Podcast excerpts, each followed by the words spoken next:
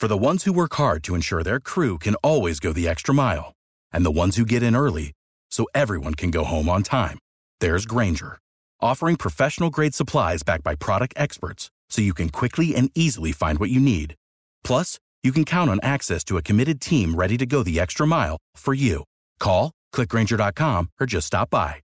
Grainger, for the ones who get it done.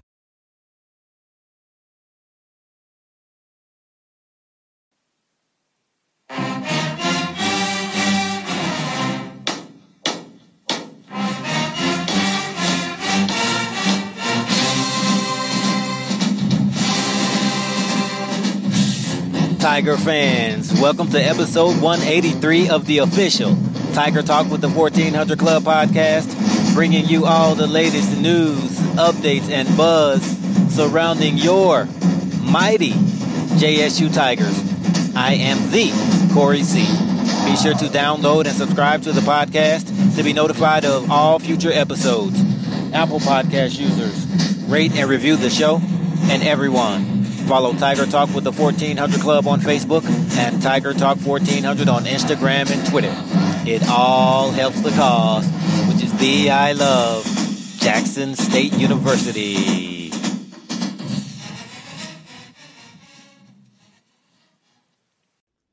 Joining me today again is the big Aristotle. What up, Shaq? What's up, D Corey C man? Glad to be back, bro. As always, as always. And let's welcome in a newcomer to the show, Mr. Cedric Hall. What up, Ced? What's up, the Corey C, man? Listen, I appreciate you guys having me. Hey, our pleasure, man. It's been a, a long time coming, man. It's something that I think both of us have been thinking about for a while. So glad that we can finally make it happen. Hey, man, listen, I'm I'm glad as well. I appreciate you all and a longtime listener of the show, longtime supporter of Jackson State. And I must tell the story of how this came about. I know you said both of us have been thinking about it for a while, but we never talked to each other about it, uh, right? About you coming on the show. But we had a trivia. If you if you listeners remember, a couple weeks ago, there was a trivia on Tiger Talk with the 1400 Club on our social media. We had a picture of Josh Lanier in a number three jersey. He was uh, he did a photo shoot wearing the jersey number three, and the trivia question was who was the last Jackson State wide receiver to wear the number three? We gave a clue as well. We said he spent time in the NFL with the Minnesota Vikings and the Seattle Seahawks. And we said the third person to answer correctly, we will give you a guest appearance on Tiger Talk with the 1400 Club. And we had some some a lot of good guesses. We had a lot of people saying Jamar Johnson. I said that was a good guess because he did play for the Vikings. He was number 83, so that was close as well, but he came after Chris Jones. And then we also had a lot of uh, Daniel Guy, who wore the number three, but he wasn't with the Vikings or the Seahawks. So uh, again, said wasn't he did he was the third person to answer correctly, and I was joking. I said, "Man, it's not even fair, man. You shouldn't even be allowed to participate in this trivia because you're overqualified. You know, you're one of the OGs when it comes to Jackson State sports. You go way back, but hey, man, everything happens for a reason." Right, right. Listen, I, I, when I looked at it, I said, "Well, somebody already got it, so I'm not going to worry about it." But then I just said, "Let me, let me try, let me try and just," because I knew the answer, and I said, "Let me just, uh, just answer to see has anybody got it." And he told me, "Say, hey man, you got it." It's like what? so it was That's easy. It, it was too easy, and I told you, I said, "Man, that was too easy. That was too easy." But hey, it is what it is. Those were the rules you won, fair and square. So welcome to the show. And I appreciate y'all again for having me. All right, fellas, let's get to it, man. Fresh off this win, a nail biter. I was nervous, a roller coaster of emotions, excited, nervous, uh, just all game long, man. Nerves going up and down, emotions going up and down, but we pulled it out. So let's hear about it. I'm pretty sure y'all have some similar sentiments. So let's hear about it. What are just kind of some of your initial thoughts after the game of the team and the game itself? Well, for me, you know, first and foremost, it was a relief. you know, it was a nail biter. I and I hate to be involved in games like that from a fan perspective, but I know from a team perspective that builds continuity, chemistry, um, and a lot of confidence for those players out there on the field. And they gain trust in one another as well. Indeed, indeed, bro. So, um, from a fan perspective, man, I was I was relieved. I was happy. I was I was happy to see that the guys persevered in the end, stuck together, stuck with their overall game plan, um, and and basically came out with the dub. Yeah, I, I was kind of like the same way. I mean, it, it, helped the team, I guess, come a little closer. I guess because it was basically the defense, man. I tell you, um, I was kind of worried, but then I wasn't because I knew, hey, if, if we left left it in the defensive hand, and those guys came together in jail and they've been playing great all game. So, uh, you know, I knew then the the little butterflies I had in my stomach. I said, hey, you know what, defense got this. Mm-hmm. And that's a good place to start, man. The defense. We have been seeing, you know, the guys and the names of the players who were coming on board. We knew it would be a, a makeover from the fall as far as the, you know, the personnel on the defensive side. And we we posed the question right here on Tiger Talk with the 1400 Club: Would this return to the dark side defense? We we saw the transfers. We talked about the quote from Shedeur going up against the defense every day in practice, and SEC defense, and we finally got to see it firsthand.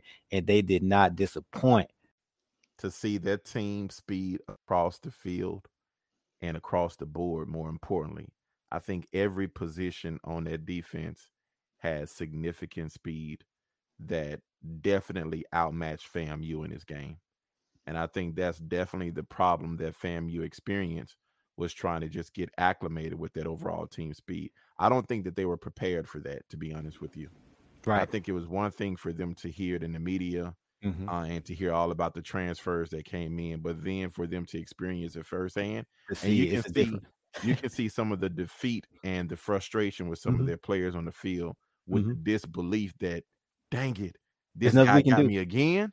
and like, there's nothing we can do about it. Their heads and and them t- starting to lose a little bit of their confidence because as soon as they got the ball, it was like six or seven silver heavens all around them and and um, I think what what do they call was it was it was it the Rag Boys? I, mm-hmm. I don't think I don't think I've seen none of that. uh, like you know, like y'all guys said, the defense was so quick after every play. If it's a catch, like you say, it's three or four on the guy. You know what I'm saying? So it was, man, I was just happy. I was I was really happy. It, t- it took me back to the to the 80s and 90s of, of, the dark side of old. So I was like, man, I, I listen. I almost cried, bro. it, it, brought back memories, huh? It brought back memories, I tell you. Mm-hmm. You talk about the Rack Boys, the receiving corps for the FAMU, with their top receiver Xavier Smith, six catches for 16 yards, man. I mean, that's unheard of. I mean, they got the ball in his hand six times. That's not bad. But for him to only finish with 16 yards, that lets you know that the defense was swarming to him. They had a bullseye on him and they got him down every single time. Yeah, they. I mean, and I, if I'm not mistaken, most of the game they played pretty much man to man. So it was, you know, run out the catch was nothing. I agree, man. I mean, overall, I think our secondary played lights out. They definitely limited the Rag Boys from from getting yards after the catch. There are a couple of instances, I think, in the third quarter where we gave up a couple of first downs um, you know, through some of the plays that we may have missed a couple of tackles on. But overall, I was still proud of the way those guys those guys played. And even when FAMU was able to get the ball on a completed catch, they limited the yards, and, you know, extremely in terms of um in them having the ability to get you know five, six, seven yards after the catch. Those guys were pretty much sustained in terms of catching the ball in the same spot that they were in, and basically going down on the ground right after that. And that's mm-hmm. what you want to see. You want to coach that, and you want to see those guys use the fundamentals uh, and what they're learning in practice to basically see the ball, read, react, and tackle. And that's what they did. Mm-hmm.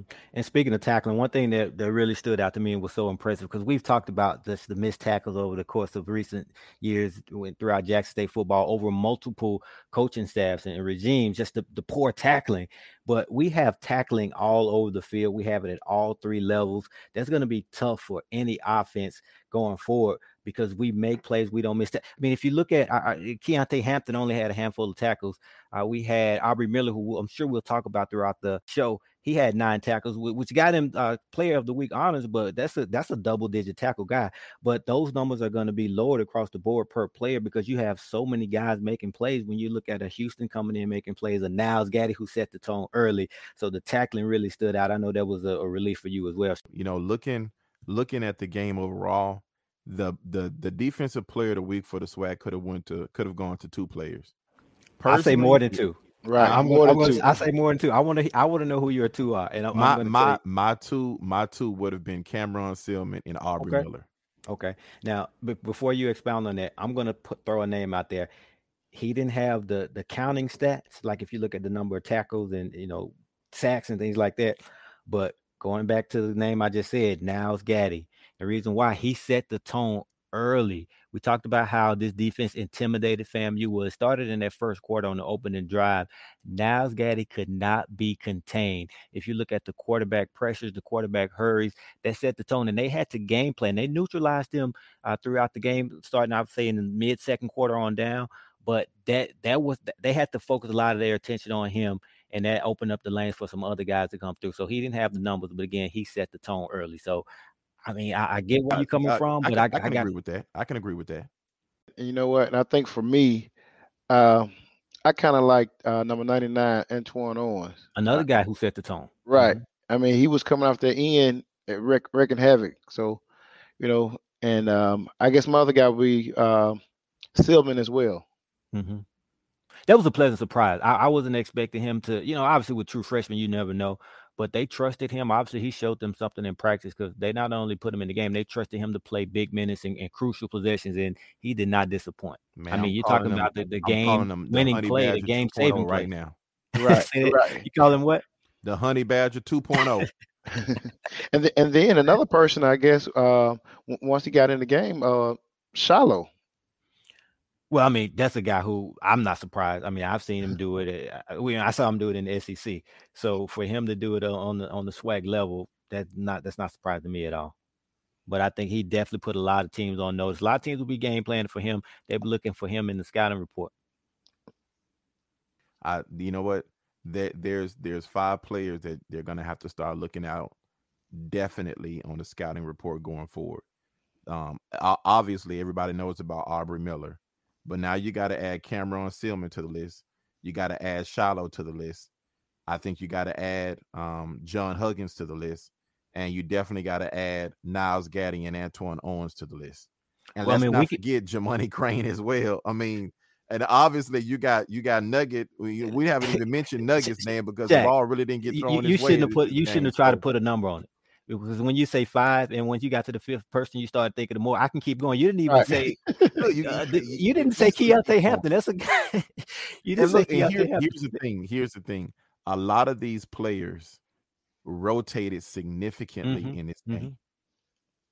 So you know, the, it, it wasn't as if these guys, you know, played majority of the snaps. There was a lot of rotation in minutes spread all around across the board uh, with the depth that this team has, and you know, a lot of these guys that we may not we may not mention on this on this conversation on this podcast, their names will eventually get mentioned across the course of the season, um, because of the, you know, of course, through through injury and attrition, everything else that comes with with the football season. But once these guys get a chance to get on the field, they're going to show what they got.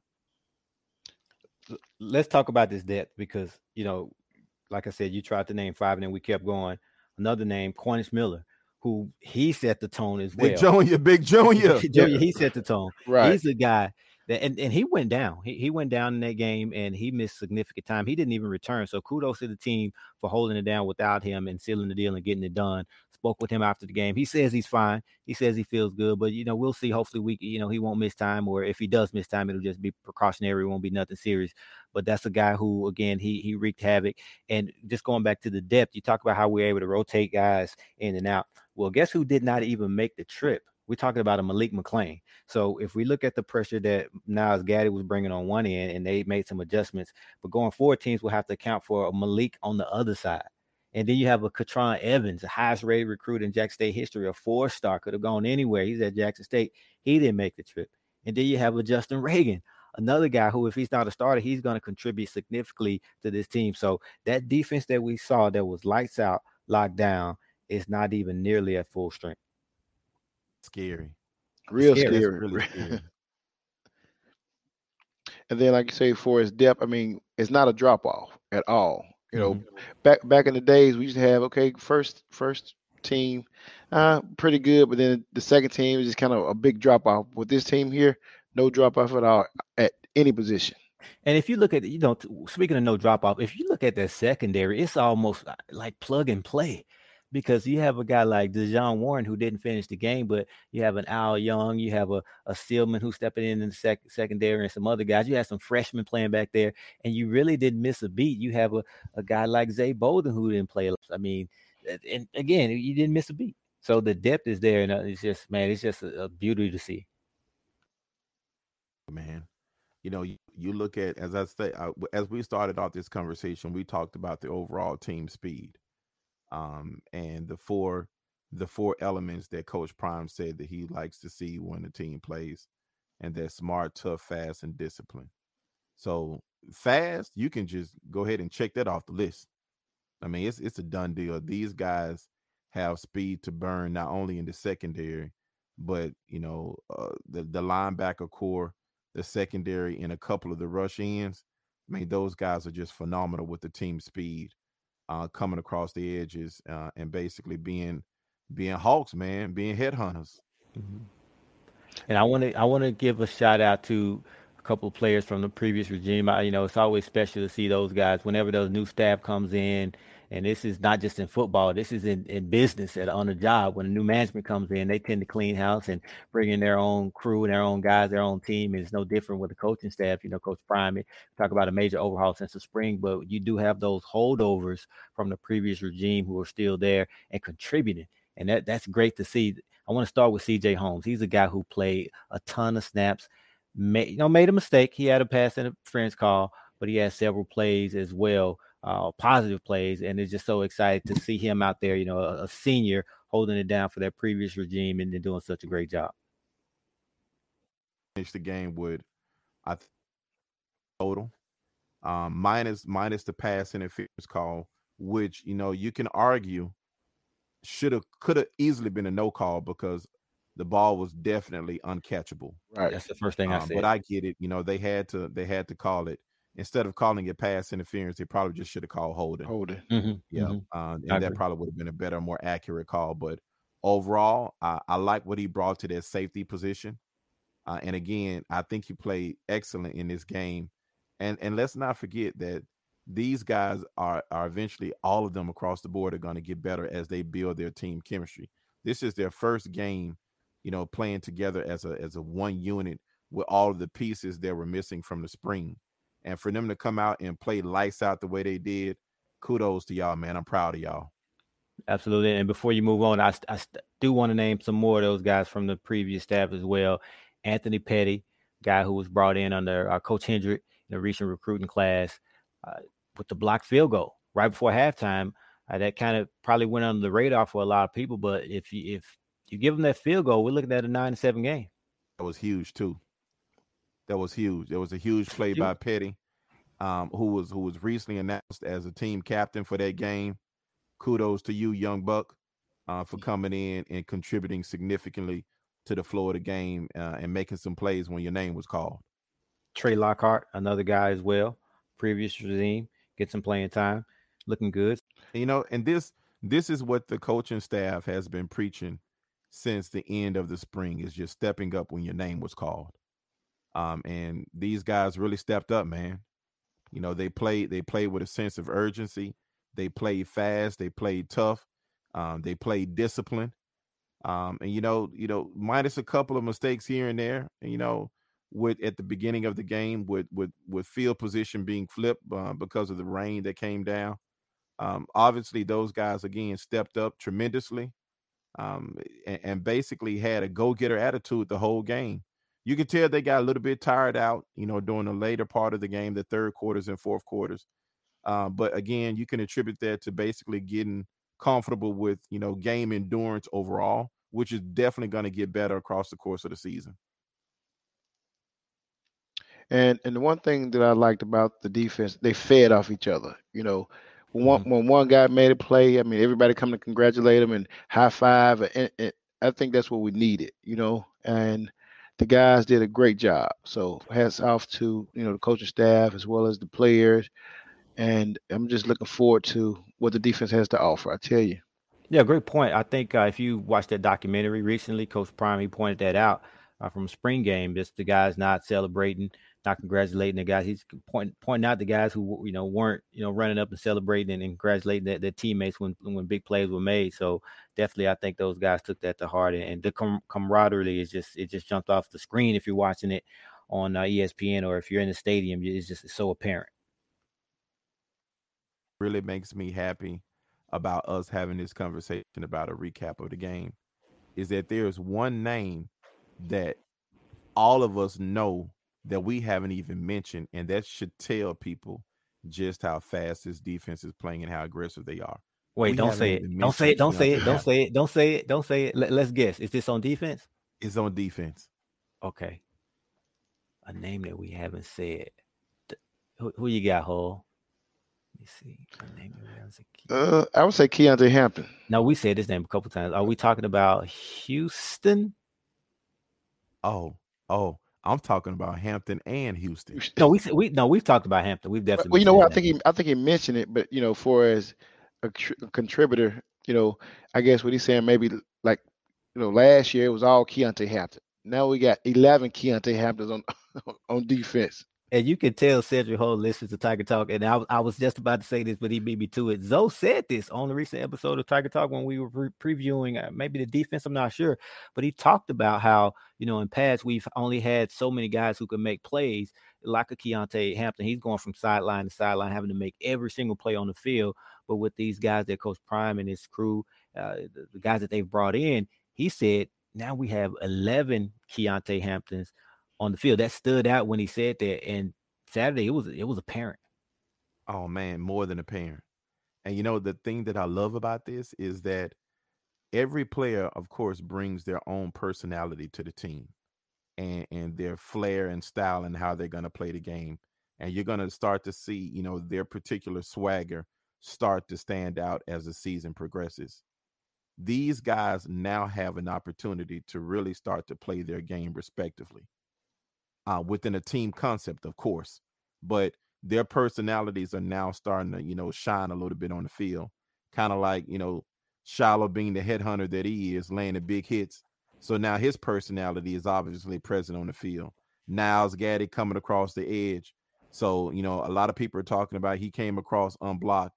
The guy obviously has some speed uh, on the end, and you can definitely see that across the board uh, Nugget being the lockdown corner that he is, and now the Honey Badger 2.0 Khamar Stillman coming in, you know, wrecking shop uh, coming across the middle. True freshman. Know, true freshman, indeed. So I'm excited. I'm excited as the season progresses to see how these guys and their individual personalities start to shine on the field and and what creativity they're going to bring to their position on the field as well.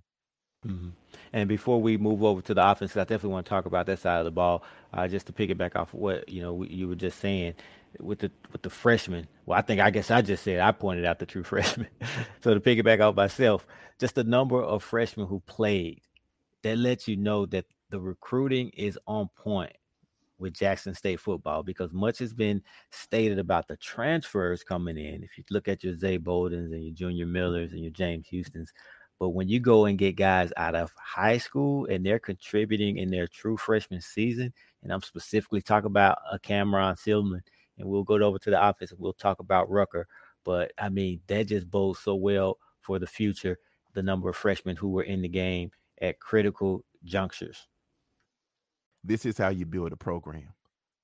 You build a program with your uh, freshmen who get acclimated to the team scheme you know the culture of the team and the, of course the culture of the university as a whole but you build that team chemistry with those freshmen coming in so they understand the work ethic and they understand what they have to do in order to contribute and get on the field.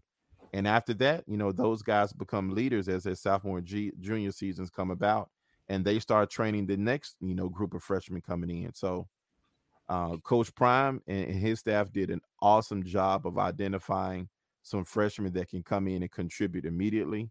You can see the talent on the field glaring. I mean, it's it's an obvious difference in skill set from what we've had in years past. And these guys just came in and just um, they changed the flow of the game. Mm-hmm. Uh, Baron Hobson, your guy, You know, you saw him get in there and, and, make a play. Had a mistake as well. We don't have to point it out. Baron, sure Baron, he, Baron, yeah, Baron. I'm sure he's uh, looking Got at to hold on yeah. to the ball, homie. hey, I'm sure he's heard it. We don't have to point it out on Tiger Talk with the 1400 Club.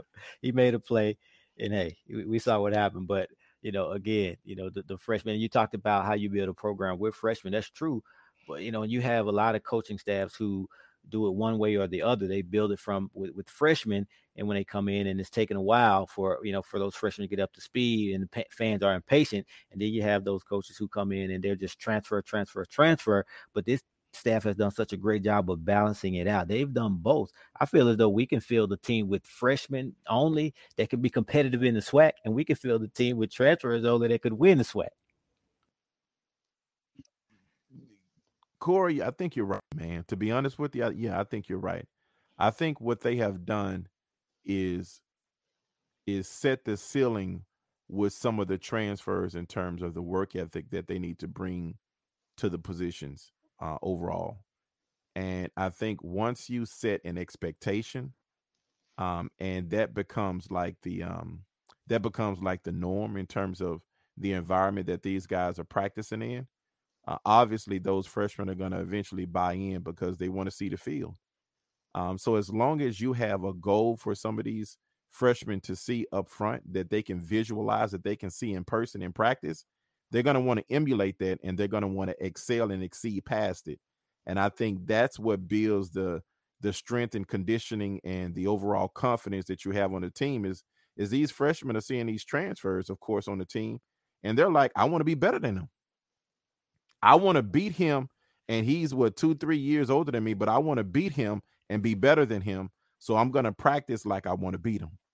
And did listen when you have a transfer coming from a a P5 who, you know, if you typically when you're coming from a P5 and transferring to the SWAC, you think, okay, I'm going to be the man. I'm going to dominate this conference. I'm going to I'm going to be a starter. But imagine being that guy, and then you come you come to a SWAC team, and they have a true freshman who's competing for your job, and, and in some instances beating you out. That's unheard of. That's right. tough, man. But that what that tells me is those guys are, are, are, competitive. Not only competitive against other teams, they're competitive against themselves. And so mm-hmm. when when, when you know um, at any time, any moment that your position could, could be taken by someone other than you, then it, it, it buys in for to it where you have to work harder every day mm-hmm. in practice, in games. And like Coach Prime said, that hey, I'm looking for somebody to, to replace you. So, um, you know, once these guys coming in and buying into the program and doing what they're supposed to do, uh, he doesn't he doesn't care freshman or senior.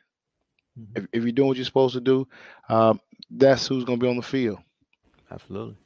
Absolutely. Definitely uh, brings about the competition, and I, I, absolutely love it, man. I love it. So let's move over to this offense, and I'm going to start with, you know, the, the topic of conversation, typically with any offense, but especially when you're talking about Shedeur Sanders, the son of Deion Sanders, who's starting as a true freshman on the college level. So let me say what I what I want to say, and then I'll turn it over to you okay, let's look at the numbers 18 for 24, 221 yards, 152 pass rating. Okay, so those numbers, just if you just look at them, those are some solid numbers, especially for a freshman. So you you have the, those who are you know pointing out the mistakes, the fumbles, uh, questioning whether he's you know he should have the job, questioning whether or not he's the man. So let me just say this, okay, and this is not to uh, you know take up for Shedeur. Obviously, he made some mistakes. I'm going to put that out there. That's obvious. But if you look at a guy who's playing in his first college game, he's a true freshman. And I'll be the first to admit that I've stated multiple times on this show that he's a redshirt freshman because that spring was like a red shirt. But no matter how you look at it, true freshman, redshirt freshman, if you're coming from the high school level playing in your first game, I don't know how, I don't care how much preparation, I don't care what you've done in practice. When you get out on the field, especially in a game of this magnitude, bright lights, a formidable, a more than formidable opponent in FAMU, which we need to touch on that before we end this podcast to give them their, their just due, because that's a solid team, especially defensively up front. They're fast, they're physical. The secondary has multiple NFL prospects, has multiple Power Five transfers. Okay, so for you to have, have your first game against that level of competition, you're trying to adjust to the speed of the game. That's a different animal. Until you go out and actually face it for the first time. And Shaq talked about this earlier when he talked about FAMU seeing our defense for the first time. It's one thing reading those names on, on paper, but when you go out and face it, it's a different ball game. So the same for Shedeur. For him to put up those type of numbers in his first game, we're talking about a 75% completion ratio, two drop passes, one on the first drive for Ronte Rucker. And all quarterbacks have drop passes. I get it, but I'm just pointing out the facts. Another one later on in the game, Josh Lanier, he could have come down with a ball that could have uh, put us in position to go up 14 to 3. So if you add in those passes as well, you're looking at 20 for 24. This man didn't throw a single interception against the secondary that I just talked about. Those 221 yards were the third most passing yards in the SWAC for quarterbacks in week one. Okay, so I, I, dare anyone to start a job on your day on your first day on the job. I don't care how much training you've had, but I mean your first official day where you're doing the task by yourself and be mistake free. I don't think anyone has ever done that. And those who are criticizing Shedeur, those are the ones who I'm asking, how was your first day on the job? Okay. You know, again, again, this man did not throw a single interception. The mistakes that he made, fumble. Does he have to do better? Absolutely. Does he have to take care of the ball? But those are correctable. I'm pretty sure he's watching film now and he's looking to correct those mistakes. But if you look at those passes that he was throwing, the dimes that he was dropping, that's something that you can't teach. I agree. I agree wholeheartedly. And um, just to add to that, and I'll just say this and be very blunt with it. Shedeur is going to be a problem for the SWAC. And I'm going to go out and I'm going to say this down. And I'm to I'm to analyze this and and articulate why I believe that. So, obviously game speed between high school and college is significantly different. We can all agree with that. Mm-hmm. And that's the one thing that I think this game gave Shedeur the ability to um, dissect the game speed, get accustomed and acclimated to it. And now he can build up a plan to now attack it. Um, because now that the hardest game for incoming freshman quarterback at that uh, is their first game. I mean, we saw it with FAMU's quarterback when Junior Muratovic came in with the deer in headlights look, got a couple of um um uh, delay of penalty or uh, penalties for delay of game calls uh, that kind of put them behind um, when they were trying to come back and get in field goal position. But you know that comes with the territory of being a freshman uh, and you have to you have to be you have to be alert. But with that being said Shedeur shows some poise beyond his years in the pocket. He showed great presence in the pocket. He showed great footwork in the pocket he showed an excellent arm in the pocket. He showed excellent vision in the pocket.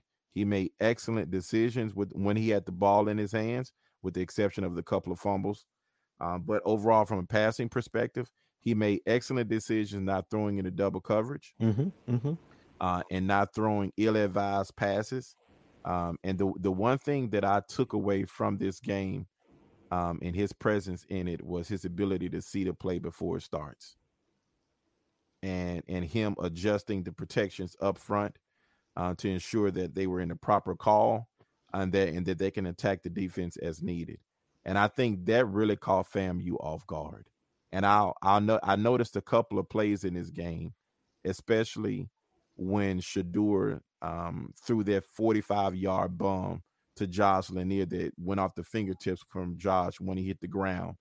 But as that play, as after the at the conclusion of that play, is almost like the secondary coach for FAMU called his guys over to the huddle.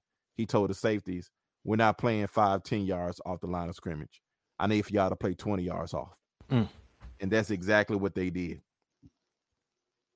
And that's that to me says, I respect you. Hmm. I respect your arm. I respect what you can do in your accuracy and uh, we're not gonna blitz you crazy now. Ken and Zoe have been adamant about that. They've been adamant about daring the coaches, opposing coaches, to do it. Uh, look, I don't, I don't, I honestly, if if teams, if teams are gonna blitz Shedeur, I be prepared. Mm-hmm. Just be prepared because the, I think the guy is really accurate, mm-hmm. and I definitely think he can easily find the open receiver. I'm excited about him as he gets a couple of more reps under his belt and, and again gets comfortable with his game speed because right now he's not he's he's he's playing not to make mistakes mm-hmm. right now And that's normal for a freshman. I don't care who you are. He's playing not to make mistakes. Once he starts playing his game, and once he starts getting comfortable, oh, it's it's gonna be tough in this SWAC, man. Mm-hmm. And, and, I think the same thing that y'all thinking. I mean, some of the things that he did um, as a freshman was, you know, remarkable. Um, like you say, first game jitters. I just want to see the progression from from the first game to the second game, mm-hmm. which is usually the biggest progression, right? Usually the biggest jump. So, and once that come about, and then you know, I'll kind of make my assessment of of uh, Shedeur, but um, this guy's gonna be phenomenal. Mm-hmm. Um, he's he's he was poised in the pocket for one. Uh, again, making those throws downfield, changing the plays at the line of scrimmage. I mean, I mean, I I, yeah. I can see I can see the future for this guy. All great points. Yeah, making the audible, and you know we, we talked about the accuracy, and I think Shaq stated it as well. Just not making bad decisions. Well, I didn't see a, him throw a single pass where we said, "Oh man, that pass almost got picked off," or that pass should have been picked off. It's, I, it's one thing to I throw no one. interceptions. Yeah, yeah. Now, when was the last time that happened where he didn't throw a single pass that was either picked off, or you say, "Oh, it should have been picked off"? The DB just, you know, the linebacker just wasn't expecting it, but it went right, it went right into his hands. It didn't happen. You know, minus minus the fumbles, I mm-hmm. can count three plays that I think Shedeur would like back, mm-hmm. um, mm-hmm. and and to to basically get a chance to do over. Mm-hmm. I think the play where he gets sacked by Bell when he didn't call the proper coverage after the timeout. I think that there's a play that he probably he's probably kicking himself back that he wants back again because I think they had a brilliant play call, but he forgot to account for Bill coming off the edge when he came from his safety position. Um, I think that's the one play that he wants back. I think he wants to play back where he fumbled on on third and one um, on the RPO. Uh, instead of him giving the ball off the picket, he took the ball and uh, of course, he fumbled the ball right after that. I think he wants that call back. Mm-hmm. And the last call that I think he wants back is um, when we were driving in the fourth quarter, uh, and the, the refs gave us a horrible position uh, on the fourth down call, well, third down call, and we went for fourth and one. I think he would like that call back because um, FAMU was perfectly set up for either a bootleg uh, or a play action um, and instead, we went with a RPO dive. Uh, and of course, we didn't get the first down. Absolutely, man. That's, that's some great uh, observations. But uh, you know, you, you, we can always say, "I wish I had, I wish I could have this one back." But I think overall, man, I'm just going to give him a passing grade. Just all things considered, looking for improvement. Again, uh, mistakes were made, but you know you can say that about everybody. But this man's playing in a fish, fishbowl. All the eyes are are on him rightfully so because of who he is and also what he said. You know, he made the comments at SWAC Media Day, so now he has to go out there and back it up. But as far as the debut, man, um, hey, um, great debut for, me. for a freshman quarterback overall. Absolutely. Right. I think he did a good job. He was a good job. Well stated. Let's move on to another true freshman, man, Travante Rucker. Uh, I was surprised at the amount of snaps he got, but man, boy, did he deliver. After, and I love how he, you know, he had the, the drop pass on that opening drive, but how he just shook it off and he came back. He played with swagger. One thing I noticed about Travante, he, he's a smaller guy, but he played big. Did you man, see him going like, up? Oh yeah, he six foot one, six foot two out there. he played big. I mean, he went and got that ball. I tell you. I was I was surprised at how big he looked from a film perspective out there. Mm-hmm. He definitely mm-hmm. didn't look 5'10, 5'11. Yeah, that's the same thing. I said I was like that. I thought the guy was smaller than that, but you know, on the field he looks a whole lot taller. Unless just the uh, FAMU DBs was just that much smaller than he was. No, no he just went up and got it, man. I mean, he, he just looked like a, a big receiver. And also the player Josh Lanier as well. I think he set the tone early from an offensive standpoint in terms of just getting us up and down the field uh, you know, making the right plays in the right position and moving the chains. You know, I think Josh Lanier changed the pace of the game with him coming across the middle on those drag routes um, and him easily going for like 10, 15 yards uh, a pop after the run after the catch. So I think that change uh, or that that at least threatened FAMU's, you know, game plan in terms of how they were going to attack our offense from a defensive perspective and having having um having Josh Lanier come across on those drag routes, I think I think that that really put FAMU on edge, man. Because after that, you start to put him in motion a lot. uh, which is what you're supposed to do. Uh, you're supposed to threaten the defense with options, multiple options on the team to, and and then you you, you know pick them apart after that. So, uh, kudos to Josh Lanier because I think he played an excellent game. Uh, definitely left about 50 yards out there on the field with a couple of with, with the catch he definitely, you know, could have had. But I can't I can't get mad at him not not catching that, especially with him, you know, having two safeties basically behind him, um, and trying to make a diving catch. Um, so excellent effort. It definitely would have been highlight rim worthy if he would have brought it in. Definitely would have been on Sports Center.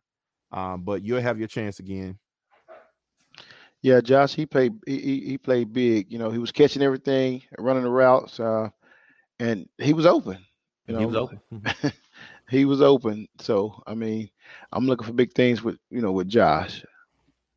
And Shaq, I definitely want to hear from you about this offensive line. I know that's something that you always have your eyes glued to. So, what was your assessment? Man, look, the big nasties need credit.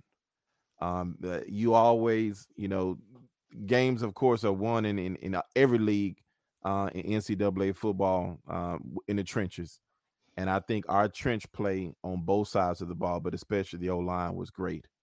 Uh, I like the effort those guys put forth. I like the tenacity that they brought. I like the perseverance that they had, especially, you know, after a couple of miscues, you know, during the rain and the first part of the game. But overall, those guys stuck. They they for the most part, they kept Shedeur clean. You mm-hmm. know, with with the exception of a couple of sacks, you know, that came from maybe Shedeur holding the ball a little bit too long.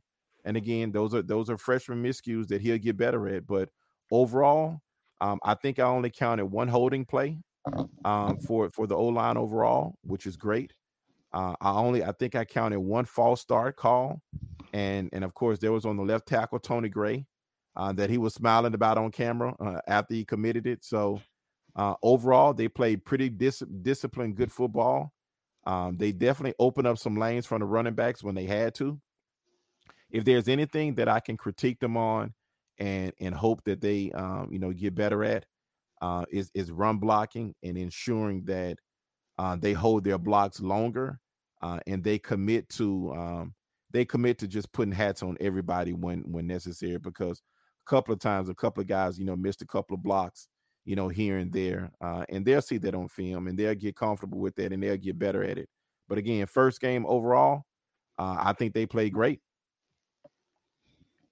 um, same thing with me. Uh, uh, the offensive line, they, they did their thing. Um, actually, I think what FAMU defensive line was doing a lot of stun, and it was kind of getting to them. But I guess once they settled down, they was picking it up, and I was like, hey, uh, the offensive line is playing big. So uh, run blocking was pretty good. Uh, pass block was pretty good. So, you know, being in the first game, I think those guys gonna be okay. Absolutely. And I definitely also want to give a shout out to Peytton Pickett, man. He ran the ball hard. He was the workhorse for us.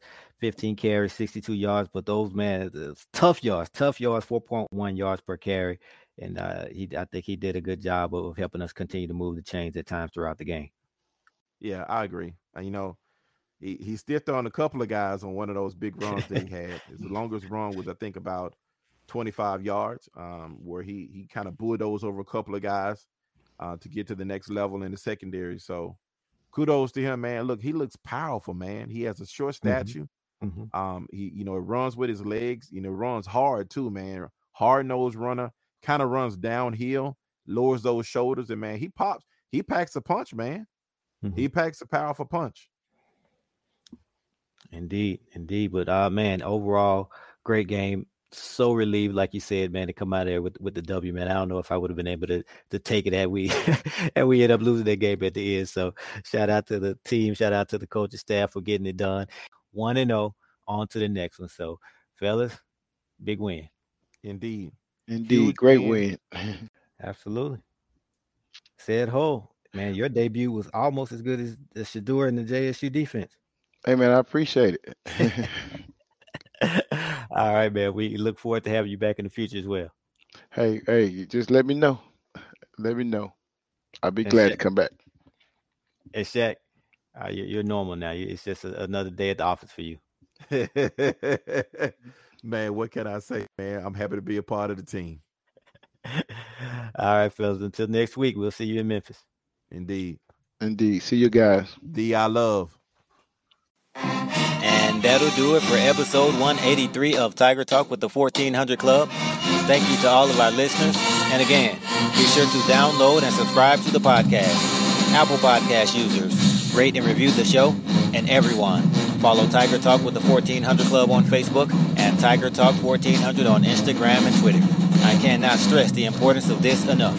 We're looking to do some big things with this platform to aid the athletics department, and it all starts with you downloading, subscribing, rating, and reviewing the show. And tell every Tiger that you know. We're on all podcast outlets Apple Podcast, Google Podcast, Spotify, Castbox, and so on. And we'll be posting each episode on our Facebook, Instagram, and Twitter pages. As always, thanks for your support. Go Tigers. Hashtag I believe. Hashtag the I love.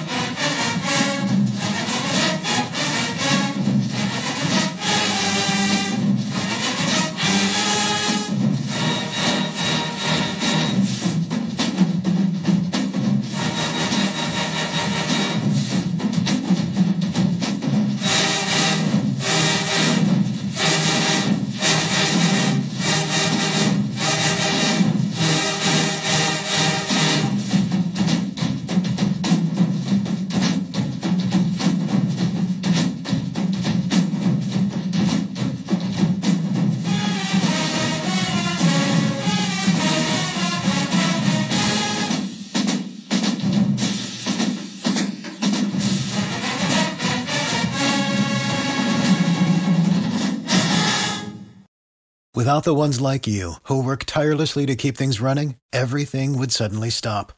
Hospitals, factories, schools, and power plants, they all depend on you. No matter the weather, emergency, or time of day, you're the ones who get it done. At Grainger, we're here for you with professional grade industrial supplies. Count on real time product availability and fast delivery. Call clickgrainger.com or just stop by. Grainger for the ones who get it done.